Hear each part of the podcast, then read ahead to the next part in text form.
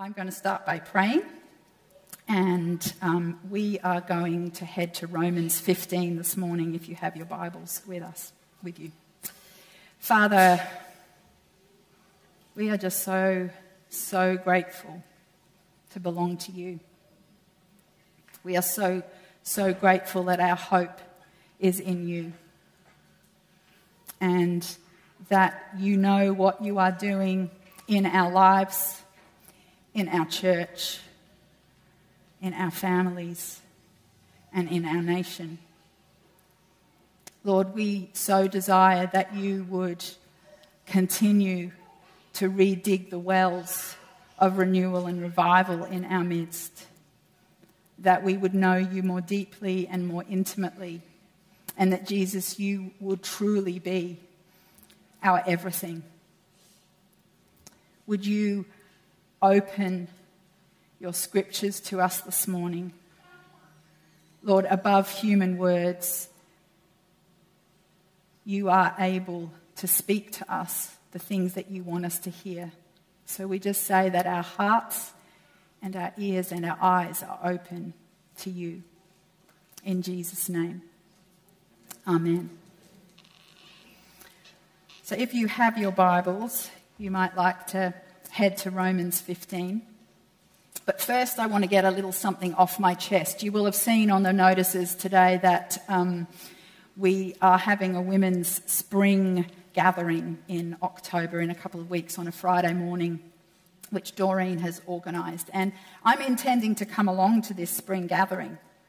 But, ladies, I want to make it very clear right up front that I do feel like a bit of an imposter to come to a sharing of plants and gardening knowledge kind of meeting because you see, I am a hopeless gardener.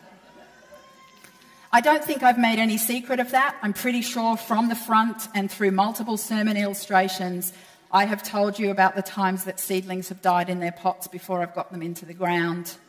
I've told you about failing to water my plants even just this week, a beautiful friend of mine gave me this beautiful daffodil, having told me, having heard that it's one of my favourite flowers. She came, she planted it in my garden, and then I found her in my front garden later in the week watering it with my watering can because I had failed to water it. And she said, It kind of needs a bit of water, Kathryn.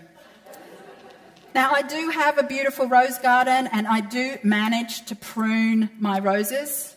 But fortunately, roses are quite hardy because really the things that survive in my garden are things that can look after themselves. I love beautiful gardens. I own a lot of gardening books. I would really like to have a beautiful and productive garden.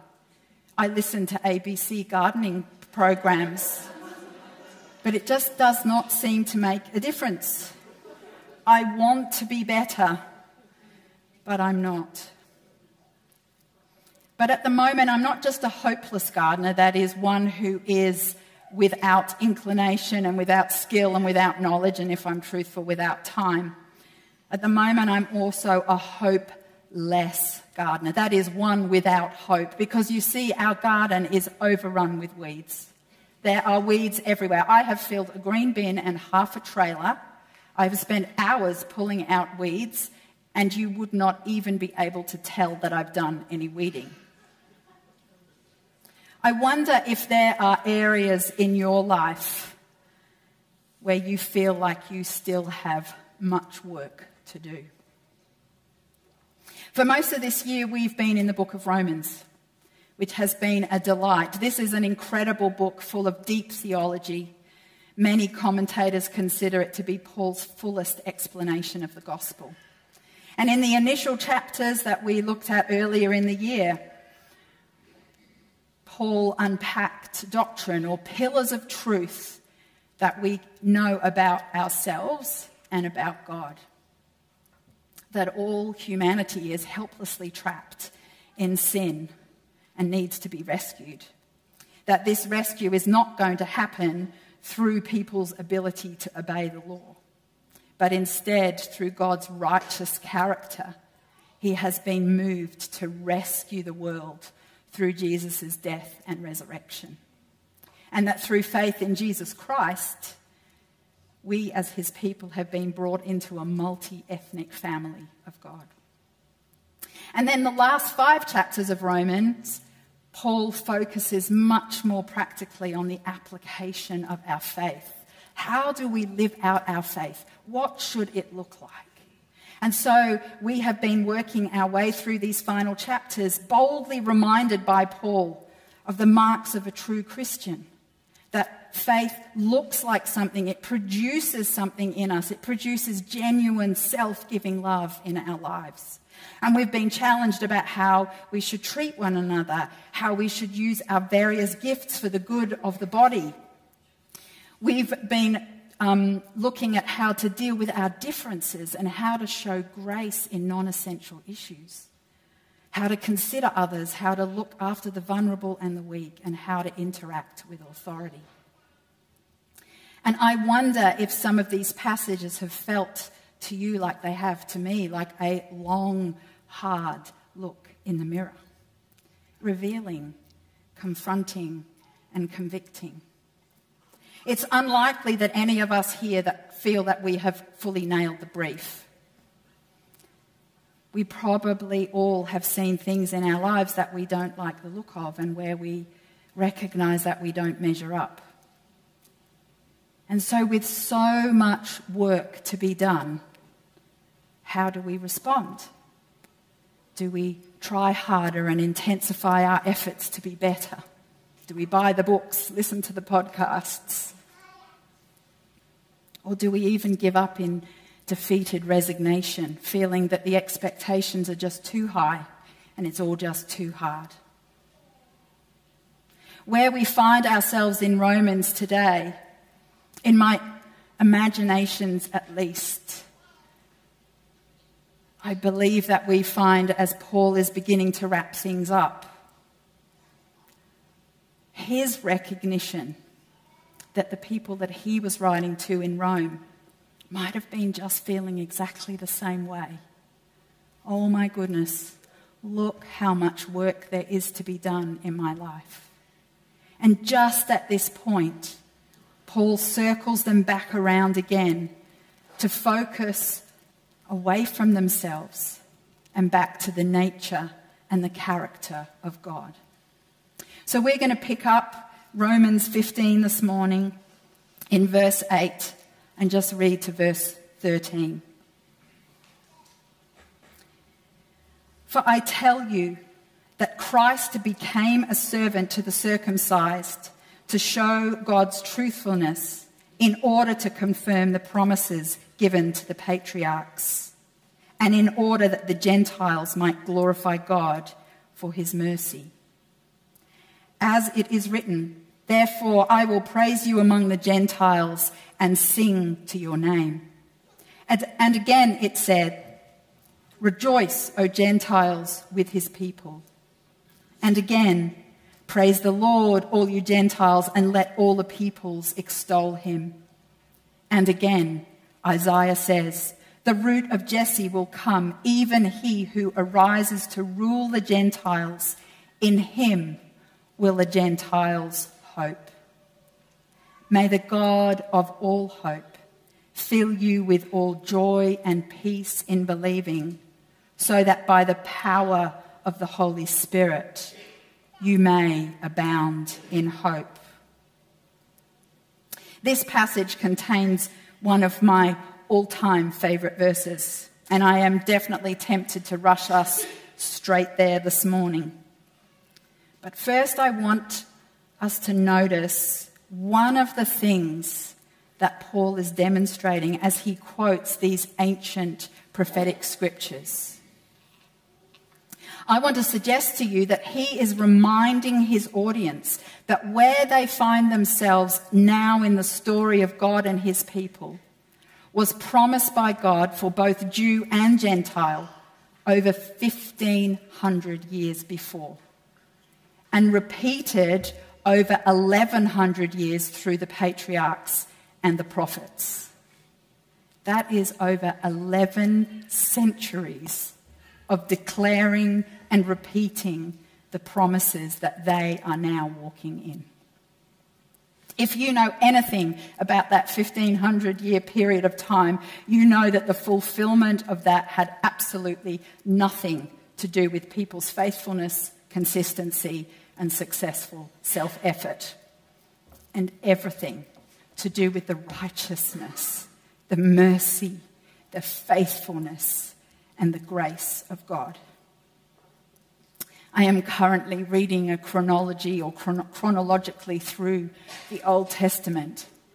And I cannot fathom God's mercy, his patience, and his persistence with his people. His people were unrelentingly disobedient, rebellious, hard hearted, arrogant, unthinking, greedy, self seeking, prideful. I could go on and on. And yes, of course, as we read this period of God's, the time in God's people's lives, God brought righteous judgment. And time and time again, He restored, provided a way through, provided redemption, gave them undeserved hope, and even included some of His enemies in His promises and provision. For over 1500 years, God kept working, even when it was unrecognized, even when it could not be seen to fulfill his promises and purposes. That should have us pause and declare how incredible is our God. How incredible is our God. Our God is the initiator and he is the finisher. Our God will fulfill his promises. He started the story and he will finish the story, the full redemption of his creation, yes, and also in each of our own individual redemptive stories. What I want you to grab a hold of this morning is not to skim over these weird prophetic kind of utterances from a, a long ago era. What I want us to grab a hold of this morning is that even as God invites us to consider whether our daily lives reflect our faith in Jesus, no matter where we find ourselves in that reflection, no matter how much work needs to be done, we have a reason to hope thanks to God's righteousness, faithfulness, and overwhelming grace. He is a promise keeping God. This is his nature and his character. This is who he is, and he is our hope.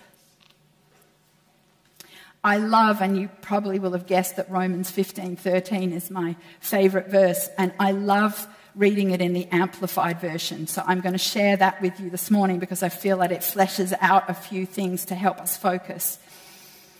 In the Amplified Version, it says, May the God of hope fill you with all joy and peace in believing through the experience of your faith, that by the power of the Holy Spirit you will abound in hope and overflow with confidence in his promises. Our confidence is in him to fulfill his promises, not in ourselves. Our hope of a life transformed is not in our own self effort, our own striving, or trying a bit harder, or digging a bit deeper into our willpower. When we consider our lives as followers of Jesus and how we are to reflect Him, it is imperative that we remember we are not being invited into a behavior modification program. We are being invited into abiding. Abiding is the word that Jesus uses in John 15. And what he does is he paints a picture of what abiding looks like and what it is by describing himself as the vine, us as the branches, and the Father as the vine dresser or the cultivator or the gardener. This figurative language reminds us that the branch can't do anything by itself. It can't look after itself. It can't produce fruit by itself. A branch is held by the vine tended, pruned, propped up, tied to the trellis, kept pest free, watered, given nutrients by the gardener, by the perfect gardener. Not a hopeless gardener, but a hopeful gardener, the God of hope, who remains patient and gracious and steadfast, even when confronted with a garden of weeds or wild branches. And for what purpose does he attend to us? In order that the fruit of the vine would be produced in us. John 15 tells us that we have one job to remain and abide in Jesus. When a branch is healthily attached to the vine, cared for by the diligence and faithfulness of the gardener, it will bear the fruit of the vine love, joy, peace, patience, kindness, goodness, faithfulness, gentleness, and self control. This fruit is the nature and character of Jesus, which is produced in us when our life is joined to his life and we are transformed by the Spirit.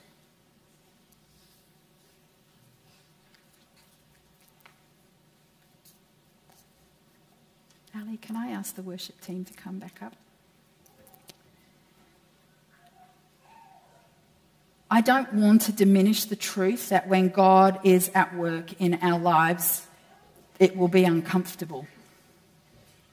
That when He is at work in us, there is something that sometimes can feel quite intense. What I want us to remember this morning in these seasons of growth and even pruning and discomfort and the awareness that I'm sure many of us have that there is much work to be done in us is that the Father is not overwhelmed about how much work there is to do in us. He is not, like I am with my weedy garden, pulling his hair out because he's already filled one green bin and half a trailer load, and he doesn't seem to have made a dent in the weeds in our life. He is not impatient. He knows what he's doing. He is full of confidence in his process of transforming us and forming fruit in us that will remain as we abide in his Son. I also don't want to give you the impression this morning that we do not have a part to play.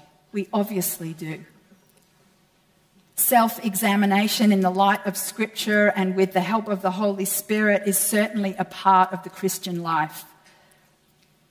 The Word of God will always hold up a mirror to reveal our hearts, our blind spots, our sin, the mess, and the weeds, and to invite us into freedom. This is not to be avoided, but to be embraced. But our response ought not to be to look inward, to try and change ourselves, to perform, to strive in self effort, or to disqualify ourselves and hide ourselves from God.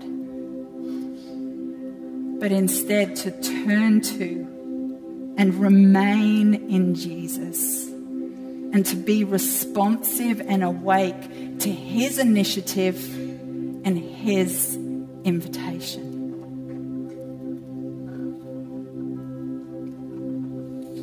In another letter that Paul wrote, this time to the Corinthians. Believe me, there were many weeds in their life. He says this in 2 Corinthians 3, verses 16 to 18. But when one turns to the Lord, the veil is removed. Now the Lord is Spirit, and where the Spirit of the Lord is, there is freedom. And we all, not some, we all with unveiled faces, beholding the glory of the Lord, are being transformed.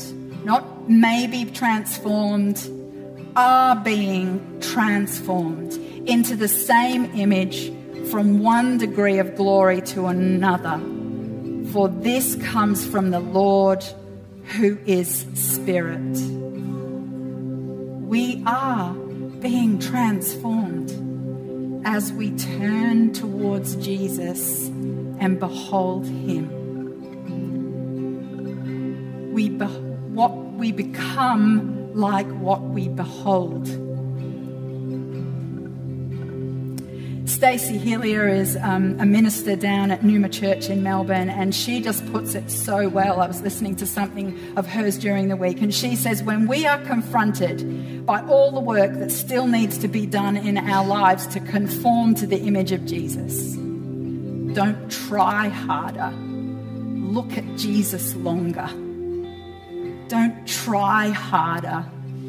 Look at Jesus longer as we look to the God of hope, as we delight in his beauty, his majesty, his faithfulness, his grace, his mercy, and his steadfast love. That's what we've been doing this morning together, folks. Beholding him, delighting in his beauty, being reminded of his majesty and his faithfulness and his grace. And as we do that, to quote Ephesians 1:17, we increase in the revelation of the knowledge of him. And the eyes of our hearts are enlightened, and we see more clearly the hope to which we have been called.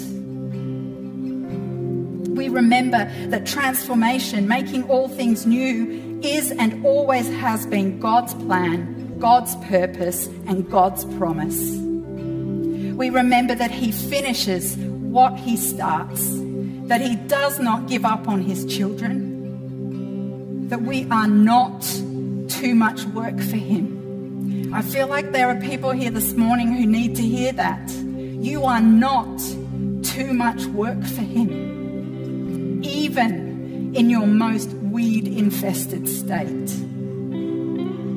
Because nothing, absolutely nothing, can separate us from His love.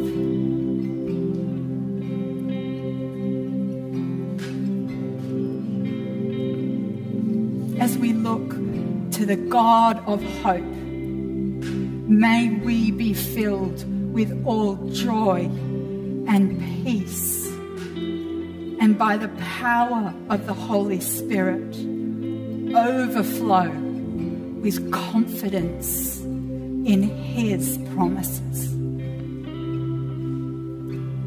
Can I ask you to stand this morning?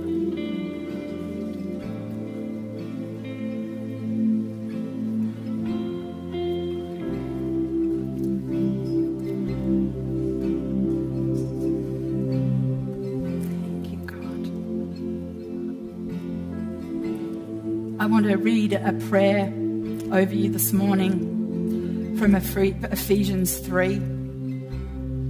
Again, I just would really encourage you to posture yourself before the Lord. I'm reading, from the New Living Translation. I read this with a friend this week, and I just loved the way that um, it phrased this prayer. And so, but I couldn't, I couldn't pray it better than Scripture. When I think of all of this, I fall to my knees and pray to the Father, the creator of everything in heaven and on earth. I pray that from his glorious, unlimited resources, he will empower you with inner strength through his Spirit. When Christ will make his home in your hearts as you trust in him. Your roots will grow down deep into God's love and keep you strong. And may you have the power to understand, as all God's people should, how wide, how long, how high and how deep is his love. May you experience the love of Christ, though it is too great to understand fully. Then you will be made complete with all the fullness of life and power that comes from God. Now, all glory to God who is able, through his mighty power at work within us, to accomplish infinitely more than we might ask or think. Glory to him in the church and in Christ Jesus through all generations, forever and ever. Amen.